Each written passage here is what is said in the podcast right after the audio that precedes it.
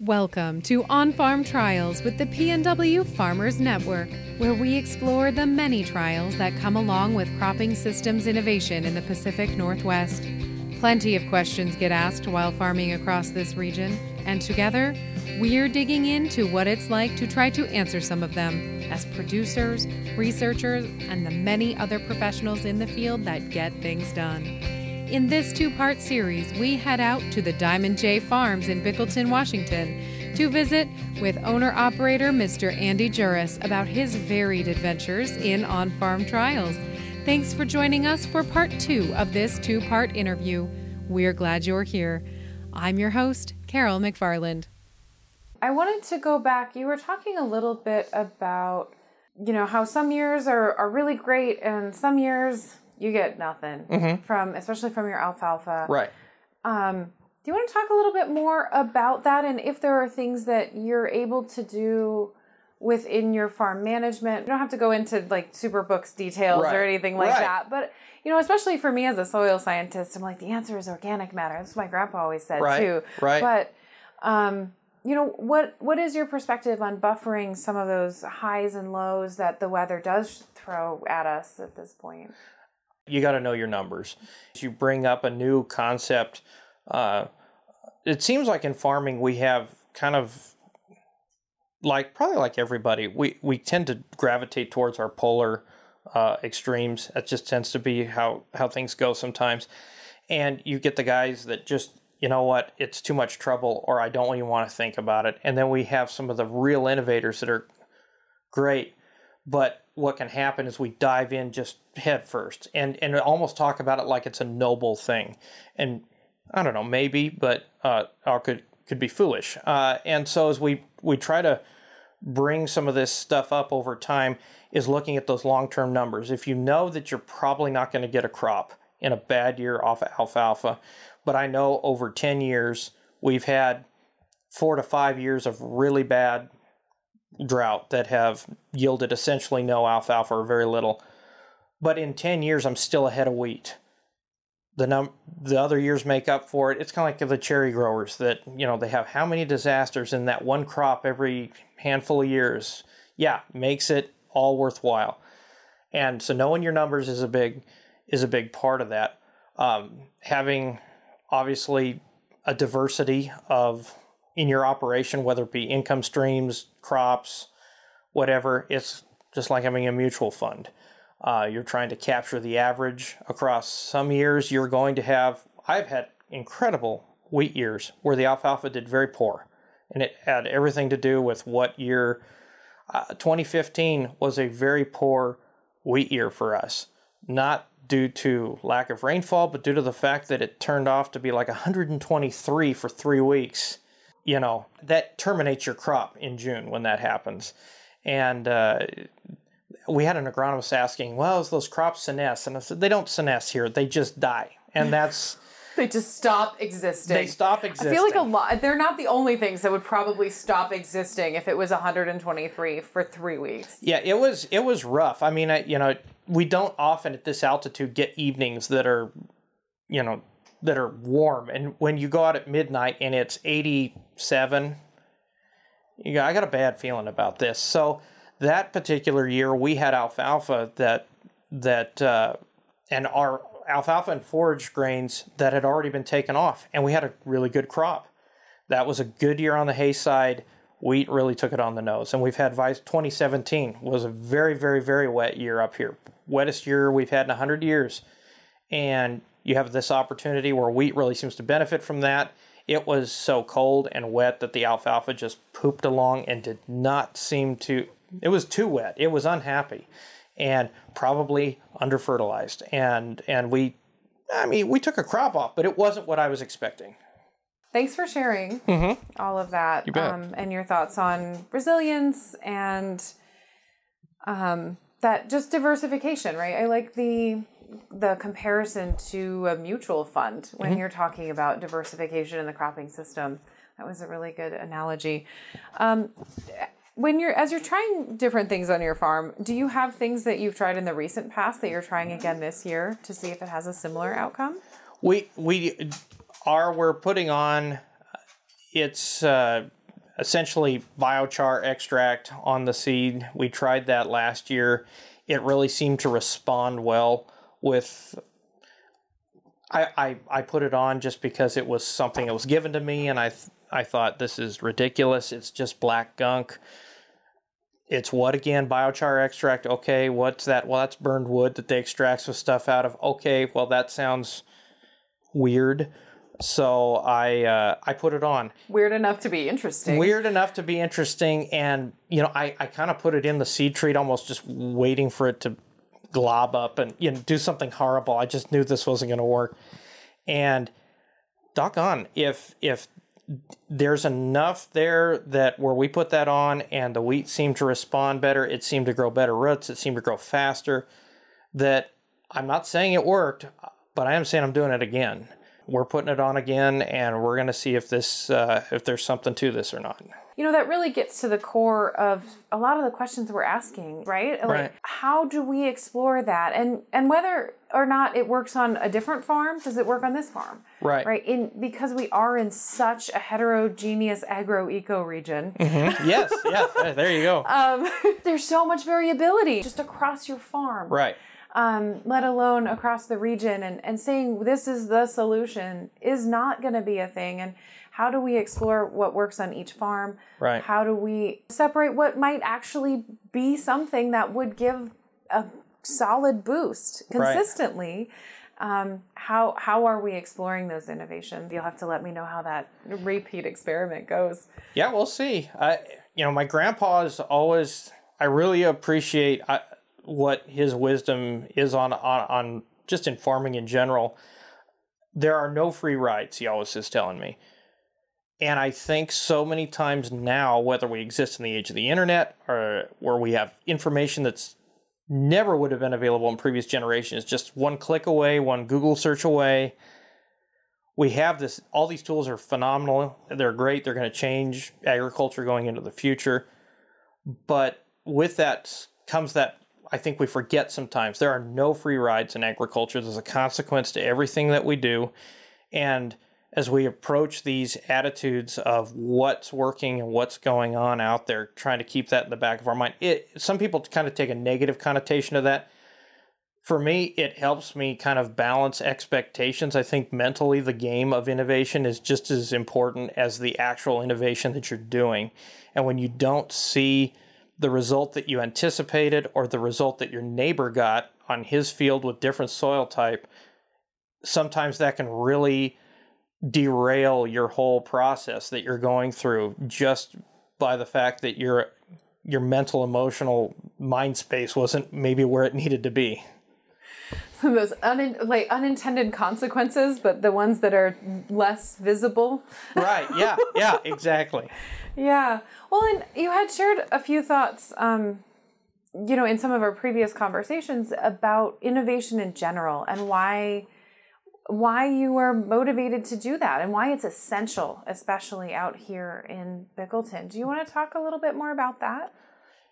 I think for a lot of us, innovation is is about survival. I think for most of us at the base level, it's about survival. It's about dealing with problems, and you can define define survival however you want, whether it be the continuance of the farm for future generations, whether it is just getting through the next couple of years. You know, we have a wide variety of opinions on climate change and how that is all affected and what's going on, but I don't think anybody will argue with the fact that my grandfather used to talk about snow up here in Bickleton that he would ride his horse across the snowdrifts. They would get hard enough he could ride over fences, and when he would go to school, uh, it really cut a lot of miles off of his trip, and that was normal. That was the norm for this area.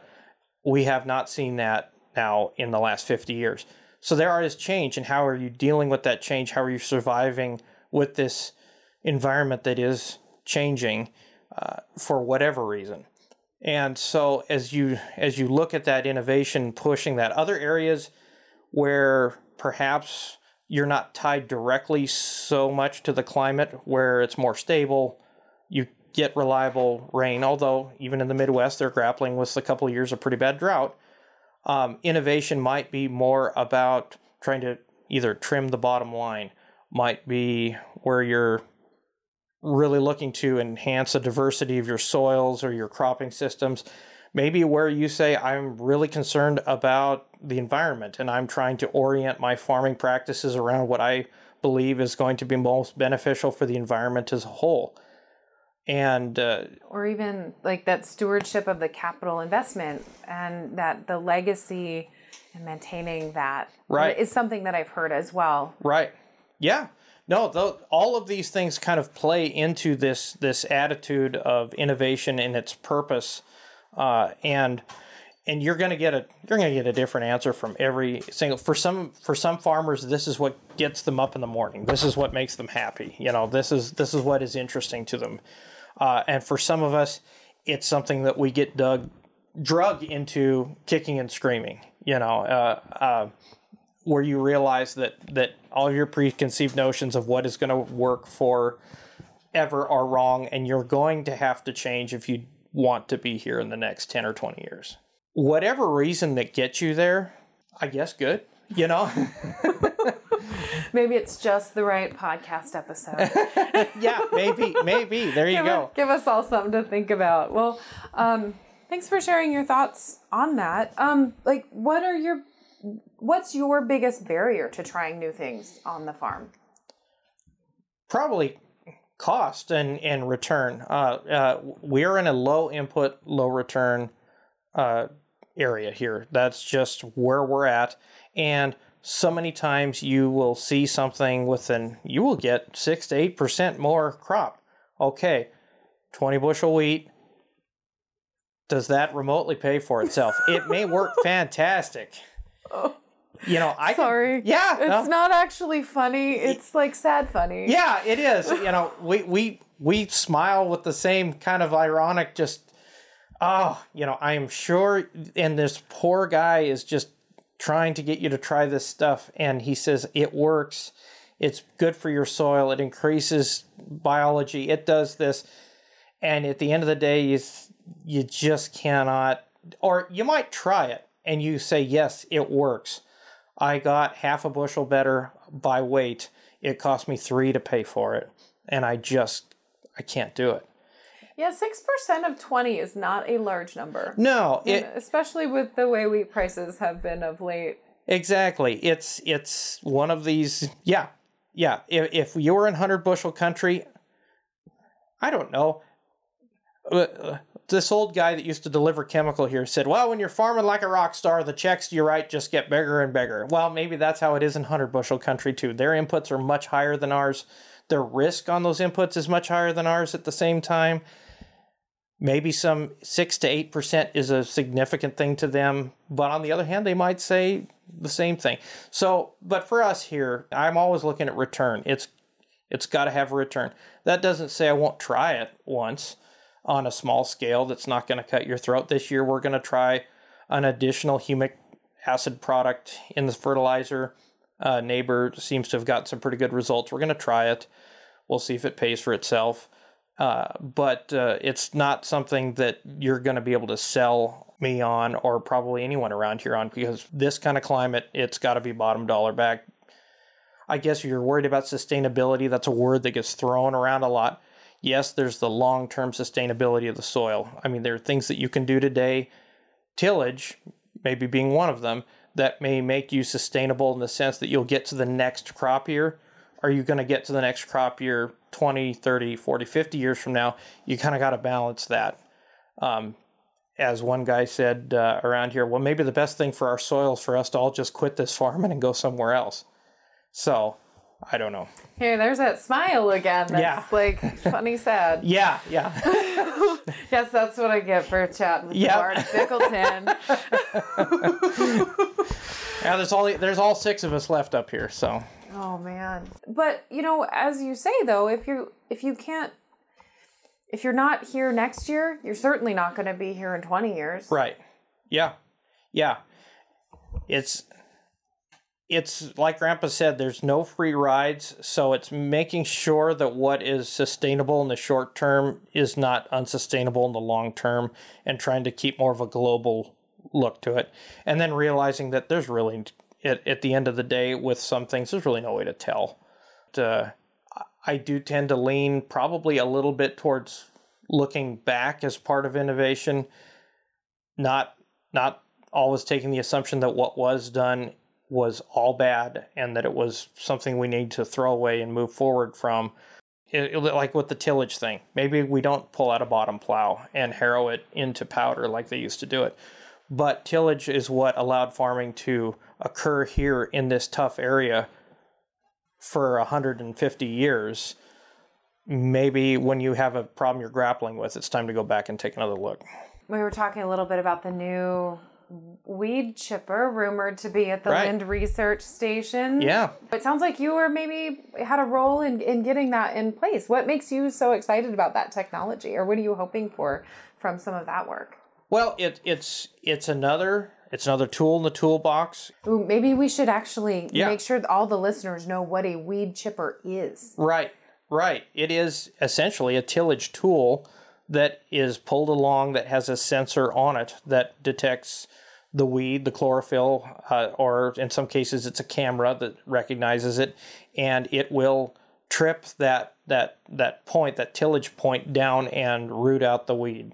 So rather than pulling uh, like we would with a disc across an entire field, you're only tilling where the weeds are. So it's kind of like a physical control weed it. Yes, yes, and uh, it's yeah, essentially just applying that same technology to a tillage tool. Um, I think it's exciting. It's it's coming, I believe, out of Australia, and the Australians have been grappling with uh, herbicide resistance down there much longer than we have here. The weeds they have and the environment they have just accelerated that process for them, and they are I would say at least a decade or two ahead of us in terms of innovating to deal with that problem because they had to. It was it was going to be the end of agriculture in Australia if they didn't. That So, innovation for survival you were just talking Yes. about. Yep, exactly. Well, I'm excited for the weed chipper too. I am. I am. It was. It was an interesting conversation to be a part of, and uh, I have to really appreciate the Wheat Commission for for deciding to to fund that. But you know, it was one of those hard conversations where guys are going, "Well, in rocks on my farm, it's it's just not going to work." And so it's it's gonna it's gonna be interesting. That's why we need the research. That's why we value uh, WSU and its extension services as they are trying to figure out what's going to work on a broad range of, of ground around here. Excellent. I think in full transparency, you um, not only have a, a regular town hat, but you've got like a full DC town hat because of your role with the Washington Association of Wheat Growers in a leadership capacity. Do you, would you talk a little bit more about your trials in that space? Trials and that's what well, yeah, trials Because I feel like uh, going to DC might be a bit of a trial. Yeah, uh, yeah. I'll say, trials or trials? But uh, uh, yeah, so I am the the current president of the Washington Association of Wheat Growers and have been on the board for about ten years with them. And you know, Michelle does not let me wear a hat in DC though. I that so I don't have a DC hat. Yeah, yeah. We need to work on I this know. because I, I feel like that really takes away some of the authenticity yeah, of the representation. yeah. I, I, you know, like I say, you, you wear a suit and you're like, well, I got married in one, and now I, it's, I try not to wear one the rest of the time, but here we are. But, but it is, uh, it is, uh, it's a, it is a privilege to go back and advocate for Washington wheat in D.C. It is. Uh, years and years ago with the uh, Airline Pilots Association, I was involved. I was chairman of safety, and we were involved in advocacy on that front. So years later, it was a little more natural for me to go do. Uh, for a lot of farmers, it's a tough thing when you work all year by yourself, and then you go back to DC, and then we're trying to describe this to somebody that has very little experience with farming. Yeah, it, you know, we were back there this September working on the farm bill. I saw pictures that evidence of you wearing a suit. Yeah, Um, you're wearing a very different suit today. yeah, a little, a little, a little bit dirtier, a little dirty. Um, and it sounds like maybe this is part of a family legacy for you too, to be part of the Association of Wheat Growers. Yeah, my, my great grandfather was involved in the founding of the wheat growers. He was involved in the founding of the wheat commission. He was a commissioner on the very first wheat commission. I think somewhere I've got a letter from Secretary of State congratulating him on the founding of the wheat commission. It's kind of it was kind of fun to to look back through some of that stuff. It wa- it was stuff that I wasn't necessarily aware of until I got more involved here. And uh, my grandfather was active locally in the local wheat growers group, and then my dad uh, was uh, on the board for a while, and then chose to go the conservation district route, and has been involved with that for forty years now, maybe longer. So uh, it has been a bit of a bit of a family thing. Great grandpa's Studebaker still in the shed, and he had his Washington wheat grower sticker in the window every day he drove it. So, so it it it was something that that they saw was important. They that they saw was needed, and and I guess I I guess I came by it honest. It sounds like it, and it sounds really full circle that you're back doing this work. That is really important, and um, the advocacy for this region of agriculture that I think is different than a lot of and looks very different and faces a whole different suite of challenges um, and opportunities right. compared to the rest of the country's agriculture. Um, I don't know if you, I don't, you know, again, kind of, I don't want to get in your books and I don't want to No. get super political, but um, when when you go talk to the folks there who are less familiar with the important issues that Washington agriculture is facing, what sort of things come up? Uh, well, first off, I, I will say when when you go back there for the first time, uh, most of us have our own personal politics and we have our own opinions as to how people or how different political parties or politicians might view agriculture and farming. And I would say that the the biggest eye opener there is the people that are uh, your friend and the people that are open to having a friendly conversation there are, are is going to surprise you. Um, and so you need to to to uh, go in with a bit of an open mind, and and what you're going to find is that there's a lot of people back there that uh, what comes up is the fact that maybe personally on on a variety of different issues, I don't know as I share a lot of agreement with, but they're very intelligent people that ask really good questions, and they're very friendly. They're very polite. They're happy to see us. They're glad they thank us for coming by, and I really appreciate that. I really appreciate that. Uh, things that come up um, sometimes are uh, hard questions. Uh, I was discussing crop insurance with Maria Cantwell here back in September, and uh, one of the issues we were discussing was how expensive it is and how it's continuing to be expensive. And as the subsidies for crop insurance always seem to be a target during farm bill season. And I was discussing this entire thing, and she just asked me, Well, is there a better program out there? What other countries utilize crop insurance? And I was fortunate that I had at least looked it up just accidentally. But I mean, these questions they ask you is there another system? What would you like in a perfect world? You know, these are the things that they're wanting to know. Maybe it's something that isn't going to happen, uh, or at least not right away. Uh, the other things that they will discuss is if you're talking about our, our transportation systems. Uh, I have had them be very honest with me when they talk about our Snake River dams and some of the efforts to remove those. And they will tell us, well, I will be honest with you, I have people, constituents in my district that they have signs in the front of the yard, remove the Snake River dams. And and I appreciate that transparency. It gives us an opportunity to know what they're working from. Uh, we understand that they are responsible uh, to their constituents, that they're elected by these people, but that on the other hand, there's an opportunity for education there, and and we've done a lot of educating uh, recently uh, and talking about, you know, explaining, especially when you're talking about legislators from Washington State, how dams can be a green, extremely green source of energy, along with a transportation infrastructure uh, advantage. Yeah, well, it seems like there is a lot of common interest, and so finding where that common ground is definitely seems like the a productive way forward. almost at no point i mean th- there's a couple exceptions but almost at no point have i ever encountered whether it be back in the airline days in dc or or now in agriculture have i encountered a legislator that was just diametrically opposed to everything that i did and stood for and was almost an outspoken I, guess enemy for bet lack of a better term but in direct opposition just un, uninterested in the conversation, uninterested in finding common ground. And and I've spoken with some ones that uh, uh, it would surprise people who they were and how open they were in the conversation.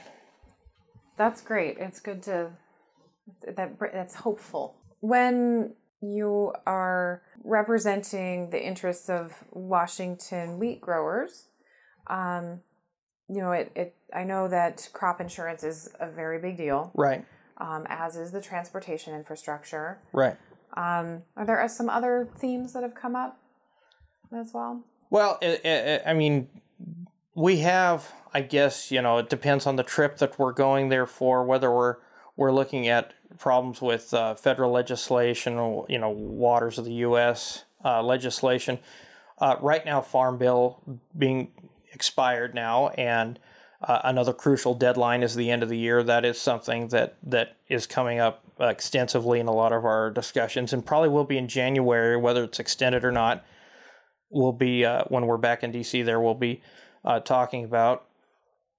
Um, as we, you know, one of the aspects of of transportation infrastructure that does come up now is that geopolitically, the world is much less stable than it was a few years ago, and whether it be the war in Ukraine or current disruptions in the Middle East, uh, this is a time to advocate for and appreciate the level of food stability that occurs in the United States due to the stability in agriculture, uh, the fact that uh, geographically the U.S. has the ability to get products out of the interior, unlike almost any nation on earth. You know, it sounds like you put a lot of thought about meeting the needs of the Washington wheat growers Right. um, through the a farm bill and what a really great farm bill would look like for Washington wheat growers. Right. And and what have you heard? And what what are your thoughts on that? Well, if I had, if I could pick the perfect farm bill with, without, you know, consequence of, of budget or anything like that, we would like to expand crop insurance, increase government participation in the premiums, uh, decrease the cost of the producer, whether that be directly or through better programs. We've had conversations about margin insurance in wheat, which is available in a couple areas in the country, but not widely, and not in here in Washington State at all. Sounds like this might be a good time for some of that. Yeah, that's kind of yeah. Th- th- that was one of the discussions. It's like, well, okay, so is there a product we can offer as opposed to just, uh, you know, dealing with uh, the current offering that we have here with revenue protection? Margin insurance sounds like a, a potential. You know, it all depend on cost, I guess.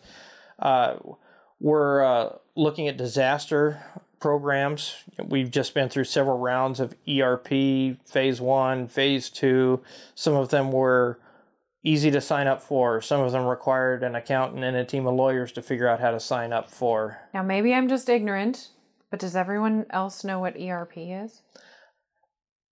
I would guess because most farmers have probably participated in Washington State in it. I'd have to look at the uh, what exact. It's the old WHIP program, whether whether dealt with flood and drought disaster.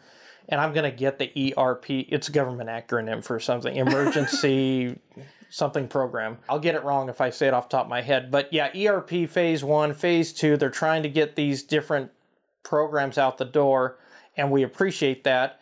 Um, but every time it's an ad hoc disaster program. We have a disaster, the government reacts to it, they uh, appropriate funding. In a perfect farm bill, do we have, is it incorporated into your crop insurance? Ideally, you would say, well, if crop insurance was adequate, we wouldn't need disaster programs. The fact that we do indicates that crop insurance maybe is not adequate. So that's one uh, one other thing to look at as we as we peer into this. The other side would be the uh, uh, you know whether you're you're an ARC or a PLC person, uh, particularly with the price loss coverage part of of the farm bill. We have a current reference price of 550 a bushel, which isn't remotely close to cost of production. When you look at the other commodities, corn, cotton, soybeans, some of these other things, their their PLC price is, I think, closer to 90% cost of production, and and we just don't have that parity in wheat. We would like to see um, you know, if we were closer to that seven, 750 range, in an ideal world, that's what we do. The big challenge is that costs tens of billions of dollars.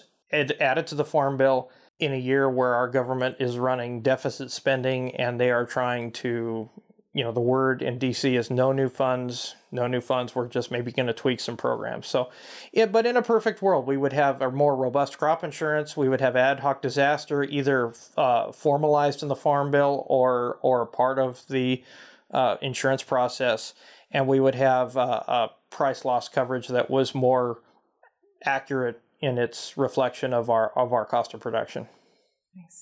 How about the the peer to peer network support? There you go.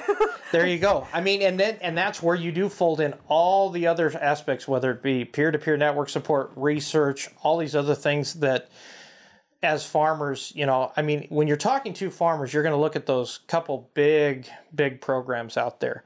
But then everything else that's coming behind, you know, you can see what goes in your wallet, but the research, the communication, the the university uh, programs, all of that that's funded through there is longer term investments that if we don't make them today, we're going to regret it in the future.